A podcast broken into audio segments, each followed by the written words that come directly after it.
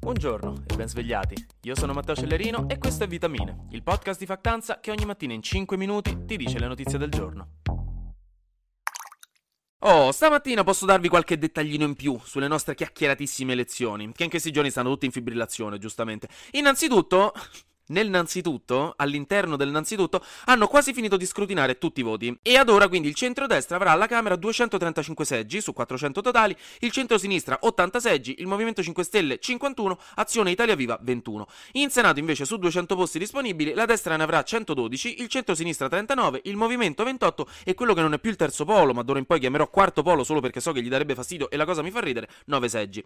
Come già detto avremo un governo Meloni, quasi sicuramente. Lo avremo a fine ottobre perché prima le nuove nuove Camere si devono riunire il 13 ottobre per eleggere Presidente della Camera e del Senato e poi dal 24 inizieranno le consultazioni di Sergio Mattarella, mentre intorno al 27 ottobre potrebbe essere già chiesta la fiducia al Parlamento. Mario Draghi quindi ha ancora un po' di tempo per fare le sue ultime cose. Hanno votato però anche in Sicilia per le elezioni del Presidente della Regione e anche qui ha vinto la destra, con Renato Schifani di Forza Italia che è diventato governatore.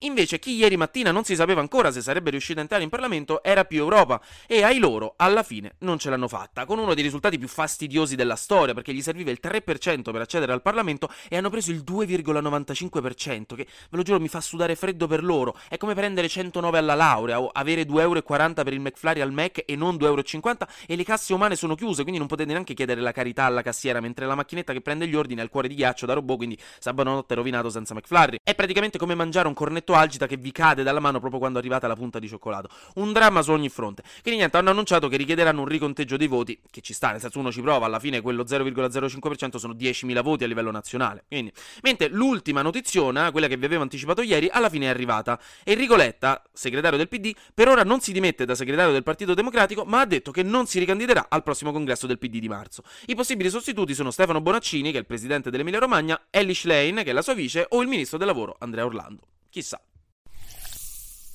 Immaginate di arrivare alla fine della vostra vita, dopo aver faticato, amato, pianto, riso, abbracciato, accarezzato canetti, e la gente non vuole che vi facciano i funerali.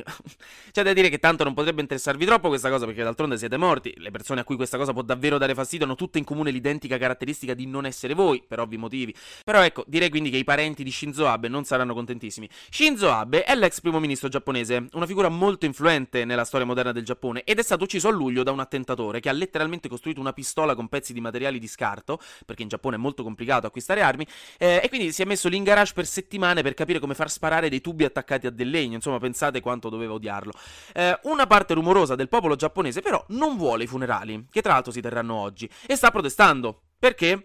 Numero uno, perché costano tanto. 12 milioni di euro sono infatti dei funerali, insomma, di Stato, nazionali. E in questo periodo stiamo tutti più in mood da eh, non sciupa i soldi, come direbbe mia madre. Ma poi, numero due, perché Shinzo Abe è stata una figura divisiva all'interno del Giappone, specialmente perché voleva tornare a militarizzare il Giappone, perché non lo sapevo, ma in teoria l'articolo 9 della Costituzione giapponese vieta al paese di avere un esercito, ma Shinzo voleva giocare a risico da piccolo, ma la mamma non gliel'aveva mai comprato, quindi ha deciso che da grande gliel'avrebbe fatta vedere lui, a quella donna, che nessuno può impedirgli di usare i carri armatini blu.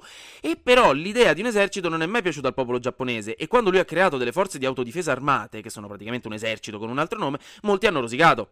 Dall'altra parte poi lui ha anche sempre avuto molti contatti con la Chiesa dell'Unificazione, che è una specie di setta famosa in Giappone per prosciugare spesso i soldi dei fedeli portandoli a donare tanti soldi. Quindi ecco, personaggio divisivo, l'ho detto per tre volte nell'arco di un minuto, comunque non molto amato alla sua morte. Vedete di fare meglio di lui quando morirete, mi raccomando. Gnom.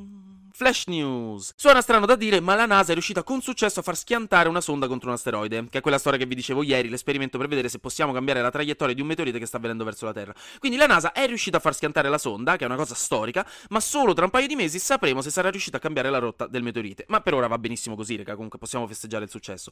Negli Stati Uniti il numero di infetti da monkeypox sta scendendo di settimana in settimana, per fortuna, quindi sembra che le misure di prevenzione e la vaccinazione stiano funzionando bene. È presto per dire che è tutto a posto, ma sono ottimi segnali e di sicuro fanno ben sperare per per le stesse strategie utilizzate qui in Europa. Infine, alla Nations League, che sembra il nome di un MMORPG di fine anni 90 per Windows a cui vostro fratello giocava mentre voi eravate troppo piccoli per capire, e che invece è un torneo di calcio tra nazionali, l'Italia maschile ha battuto l'Ungheria 2-0 e quindi ci siamo qualificati alla Final Four, che è la fase finale che si terrà il prossimo giugno. Dai, regà, livellate per bene prima di andare, mi raccomando. I cubani hanno deciso di stravolgere le leggi della natura e del buon gusto come solo i cubani sanno fare e quindi a Cuba con un referendum hanno deciso di introdurre nella legislazione del paese i matrimoni tra persone dello stesso genere, le adozioni per le coppie dello stesso genere e la maternità surrogata. E tutto con il 67% dei voti, quindi neanche a dire col 50,05% in stile più Europa. Ha votato il 74% dei cittadini aventi diritto e quindi ora il cosiddetto codice della famiglia in vigore dal 1979 verrà sostituito con un testo più progressista e fondamentalmente più umano. Chissà Invece, in Italia cosa dovremmo fare per avere le stesse cose? Vediamo se questo nuovo governo ci aiuterà o sarà meno coraggioso dell'isola cubana. Dall'altra parte, in Francia hanno deciso di rendere gratuita per tutte le donne la pillola del giorno dopo, che è il contraccettivo d'emergenza per evitare gravidanze indesiderate. Questo a prescindere dall'età e anche senza prescrizione. Ma non solo, anche i test per le malattie sessualmente trasmissibili saranno gratis a tutti quelli che hanno 26 anni o meno. Non hanno ancora approvato queste misure, in realtà sono state inserite in un progetto di legge che dovrebbe entrare in vigore nel 2023, però è di sicuro un altro bel passo in avanti. Anche oggi grazie per aver ascoltato Vitamine. Noi ci sentiamo domani perché sarà successo di sicuro qualcosa di nuovo e io avrò ancora qualcos'altro da dirvi. Buona giornata.